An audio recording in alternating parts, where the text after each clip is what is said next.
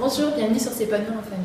Alors aujourd'hui, je suis en compagnie de Danièle Flaumenbaum, et qui est l'auteur de Femme désirée, femme désirante. Alors euh, bah, du coup, j'ai fait quelques recherches sur vous, j'ai vu que vous étiez aussi euh, gynécologue acupunctrice.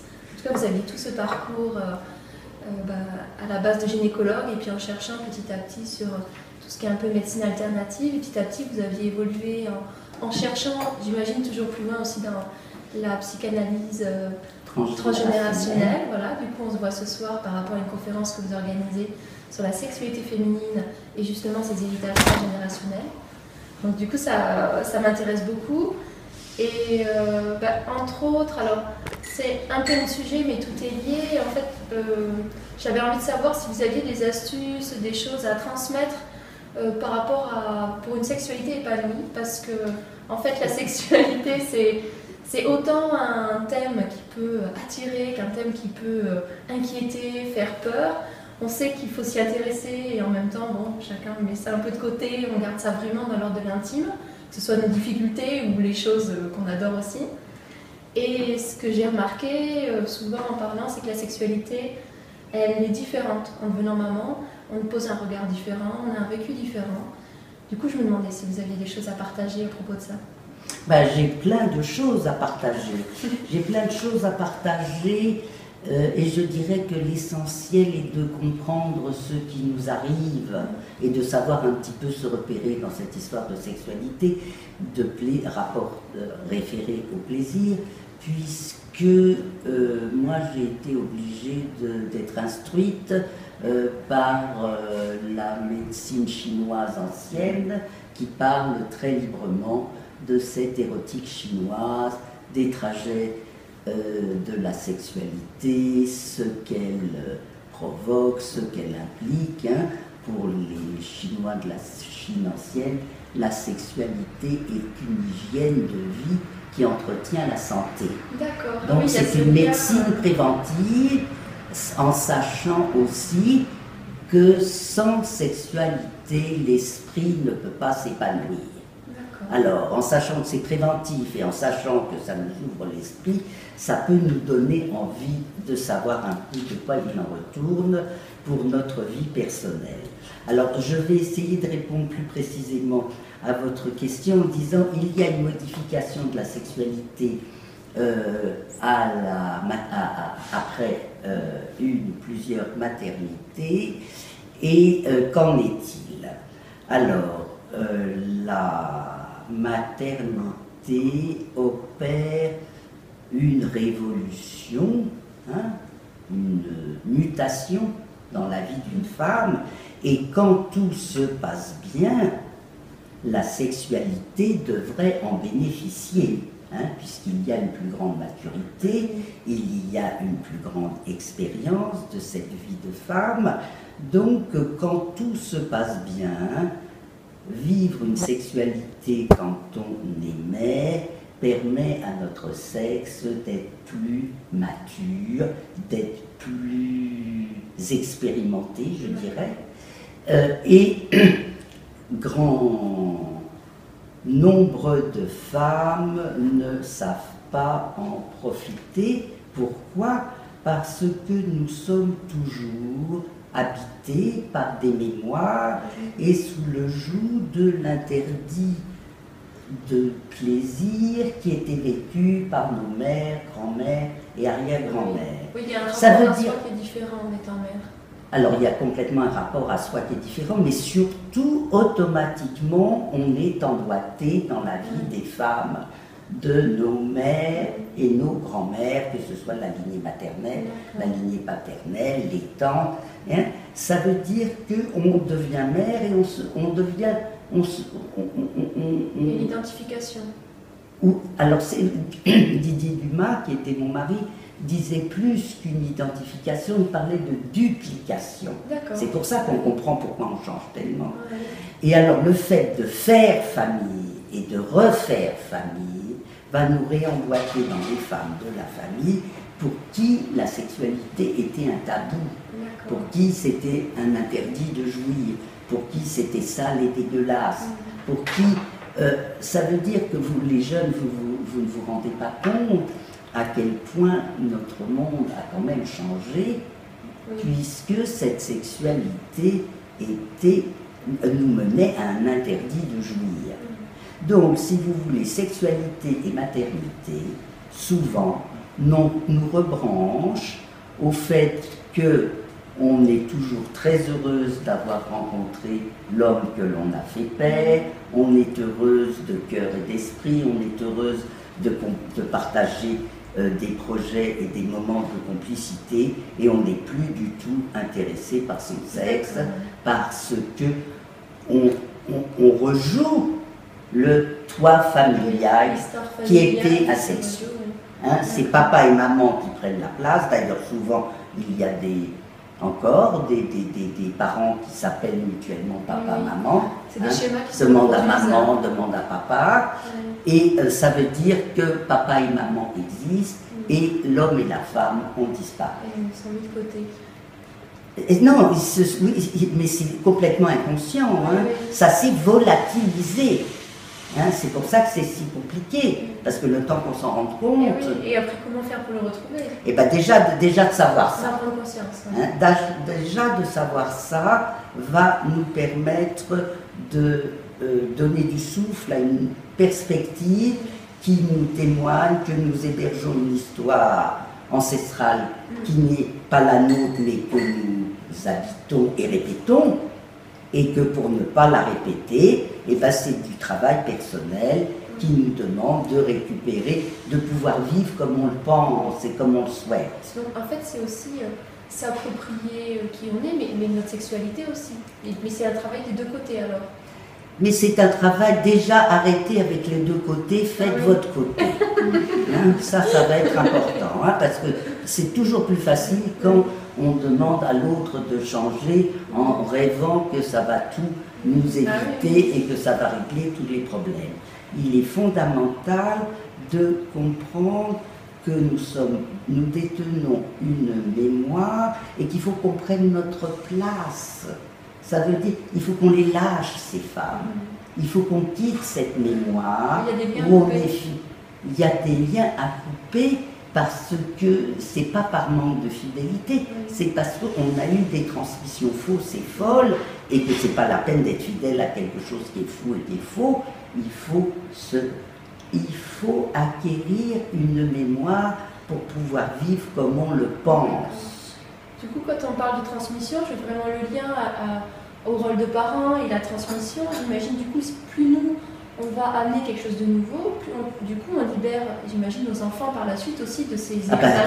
Ah bah c'est on... complètement ça, c'est tout, tout l'enjeu de la transmission et tout l'enjeu de comprendre quelque chose d'absolument fondamental qui n'est absolument pas encore euh, divulgué par les médias, qui est que notre sexualité adulte s'origine dans notre premier cycle de construction, c'est-à-dire les sept premières années de l'enfance. Ah oui. Donc ça veut dire qu'au niveau de la transmission à une petite fille, il est, moi ce qui m'a aidé beaucoup, c'est de dissocier le fait quand on fait l'amour et de pouvoir se donner et s'abandonner et de pouvoir accueillir et de recevoir. Oui. Alors se donner et s'abandonner, ça, ça nous rebranche à la période de la diade, avec la mère, avec le père, avec les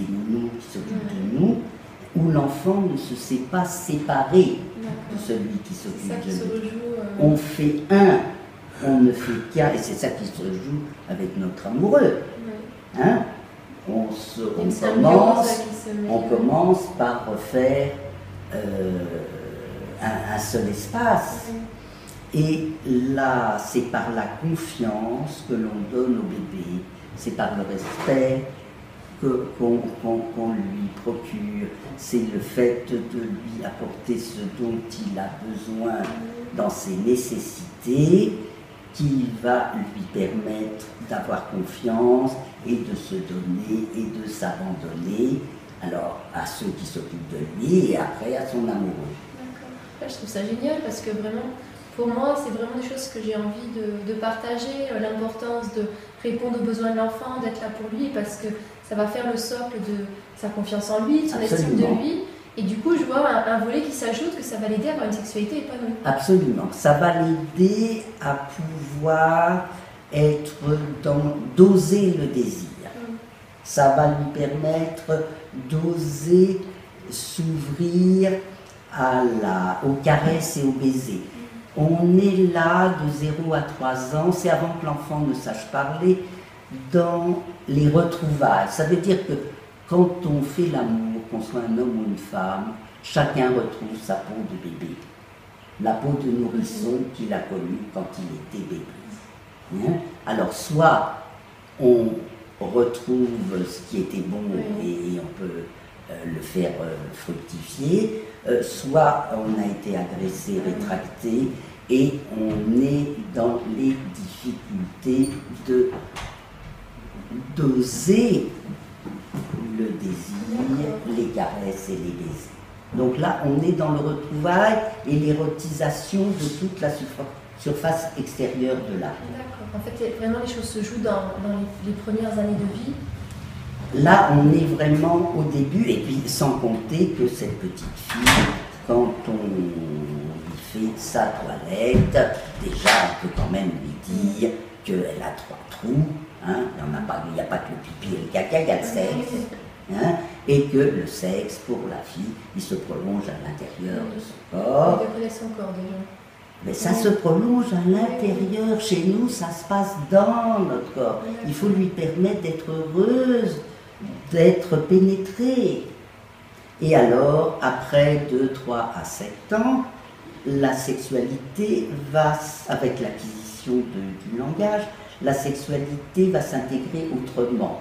On va parler, on va parler de l'intégration du temps, on va parler de la mort, on va parler de la succession des générations. Donc si on parle de la succession des générations, on intègre obligatoirement la sexualité. Hein?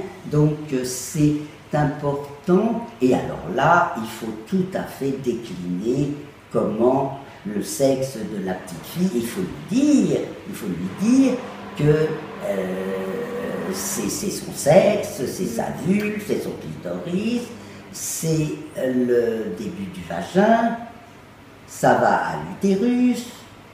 Hein, hein, les, les Chinois disent chaudron alchimique, caisse de résonance. Donc parce que c'est là que ça se passe. L'échange des souffles féminins, masculins, quand on fait l'amour, il faut bien savoir qu'on en a un. Hein, et puis on a des ovaires pour la reproduction. Donc si vous voulez, il faut avoir, il faut savoir qu'il est poli et fondamental de répondre aux questions des enfants. Et quand on ne sait pas, il faut dire qu'on ne sait pas. Et soit on, on, on, on va se renseigner, soit on va dire quand on saura, soit on, conseille, on, on lui conseille d'aller demander à quelqu'un. Les enfants sont très respectueux et il n'y a rien de plus blessant que de faire comme si on n'avait pas attendu à une question.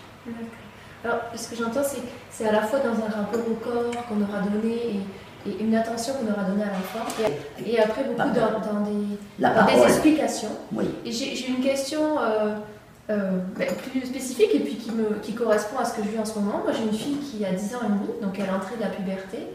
Et du coup, je me dis, après ces âges-là, est-ce qu'il y a quelque chose de particulier qu'il faut faire pour ben, ces jeunes filles qui sont en train, qui sont à l'aube de la puberté? Nous, je sais, à la maison, c'est des questions qui se sont beaucoup posées, en tout cas, elles demandaient des livres, que ce soit sur les règles, sur la sexualité, on les a lus ensemble, on en a parlé, et je vois qu'il y a vraiment des choses qui se jouent, et même, je sens une énergie de vie, quelque chose qui, qui est en train de se passer à l'intérieur. Du coup, je me dis, comment on peut faire pour accompagner au mieux les jeunes filles dans ces moments-là? Alors ce que j'ai oublié de vous dire d'important, c'est que je vous ai dit, autant je vous ai dit euh, que de zéro à trois ans, on retrouvait, on était dans les retrouvailles de la peau de bébé, autant de trois à sept ans, on témoigne à cette petite fille que c'est du nouveau qu'elle va vivre, et que ça, c'est, il n'y a qu'elle qui va pouvoir le découvrir, et que, et il faut oser dire que et ben tu sais, ta grand-mère, elle ne savait pas le vivre, elle ne m'a pas bien appris. Moi, moi j'ai du mal, j'ai eu beaucoup de mal, j'ai eu de la chance d'y être arrivée, je ne suis pas encore arrivée. Toi, je te, je, je te euh, je te souhaite vraiment de t'ouvrir à quelque chose de merveilleux, euh, que je, euh, auquel, euh, voilà, peut-être, auquel, bah, souvent ils connaissent leur grand-mère, hein, elles voient bien comment ça se passe, et enfin, moi je parle plus des arts qu'à grand-mère, hein, dans mon, à mon âge. Hein, ça veut dire qu'il est important de propulser la fille pour un avenir où ça, elle est trop petite pour le vivre maintenant. Ça, c'est quand on est grand et que c'est formidable parce que ça donne plein de force. D'accord. Donc il a osé tout dire, il te racontait euh, l'histoire de la famille, d'autant, enfin, en tout cas ce qu'on en sait. Oui, et de dire ce qu'on en sait, de dire ce qu'on n'en sait pas. Et, et à la fois ouvrir dans le fait que bah, peut-être qu'il y a des choses que nous on n'a pas encore explorées, mais qu'il y a de belles choses à parcourir et que du coup... Euh, nous, on avance vers là et qu'elle, elle va pouvoir les découvrir aussi. aussi elle, elle va pouvoir aller plus loin, elle va oui, pouvoir aller plus loin que oui. nous. Parce que c'est ça, il faut, il faut les, leur, leur, leur permettre de bah, d'oser s'ouvrir à la découverte. Moi, je, je, je, moi, moi j'avais dit qu'elle allait m'ouvrir à la découverte puisqu'il n'y avait pas de découverte. hein c'est vrai. Donc finalement, c'est... Euh, pour, euh, en tout cas, je, parce que par rapport à ma question d'aider les, les jeunes filles dans la transition à la puberté, finalement, c'est toujours dans cette continuité de, oui. de, d'offrir la vérité. Exactement. Le, le, le, le, chaque enfant a le droit à la vérité de son histoire. Ah. Et pourquoi c'est si important? C'est pour que les sensations qu'il ressent oui. Soit, sans, soit en harmonie, en, en, en adéquation avec ce qu'il entend. Oui, oui. Parce que si on, si on lui raconte des salades, il le sait le môme, hein, et, et il ne sait pas quoi en faire. Et il va passer toute sa vie à aller chercher oui. de ce qui a l'air bizarre. Dans tous les domaines, parce que je vois par exemple, si, dans tous les domaines. si au début l'enfant n'était pas désiré ou qu'on a eu des doutes, souvent c'est quelque chose qu'on aura mis de côté, qu'on ne va pas transmettre à l'enfant. Et après, quelques années plus tard, les gens disent « je comprends pas, il est toujours en colère, il est toujours quelque chose ». Mais en fait, c'est parce qu'il sent une dissonance et je trouve que c'est... Du coup, ça dit que pour la sexualité, c'est pareil, mais c'est important qu'à un moment, on leur dise toujours. On a peur de blesser, alors que c'est important dans son histoire de dire « bah tu vois, à ce moment-là, c'était pas forcément le projet que j'avais et en même temps, j'ai été très heureuse de t'accueillir voilà. et je suis merveilleuse de ce cadeau que m'a offert la vie voilà. ». Mais à la fois, c'est important d'avoir la vérité, ça, oui, ça rétablit et, quelque chose. Et puis, ça et, et, et, et le petit... Euh... comment dirais-je, le petit saut d'indécision, ouais. euh, on peut toujours en faire quelque chose, hein, les réparer, on peut toujours mmh. se réparer. Bah déjà, la, la vérité, moi je prends un peu l'exemple que des fois on n'ose pas parce qu'on se dit que, que les enfants pourraient nous en vouloir, et pourtant j'ai déjà vu des témoignages de parents qui, qui avouaient des choses, euh, les, qui étaient presque sur le lit de mort, et à, et à la seconde même, les enfants les ont pardonnés.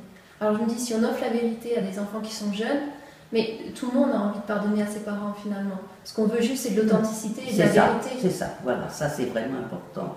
De, de, de savoir que euh, la vérité, c'est pas au nom de la vérité, mais c'est au nom d'une cohérence et, et de l'acquis d'une sécurité de base. La réparation aussi. De, de, et, oui, et de pouvoir être dans sa personnalité, on est comme on est. Oui. Mais après, on peut... Euh, on n'est pas aveuglé et aéré euh, oui. sans savoir où on est. Oui. Merci beaucoup pour ce temps d'échange, c'était très riche. Plaisir. Et puis à bientôt. Oui.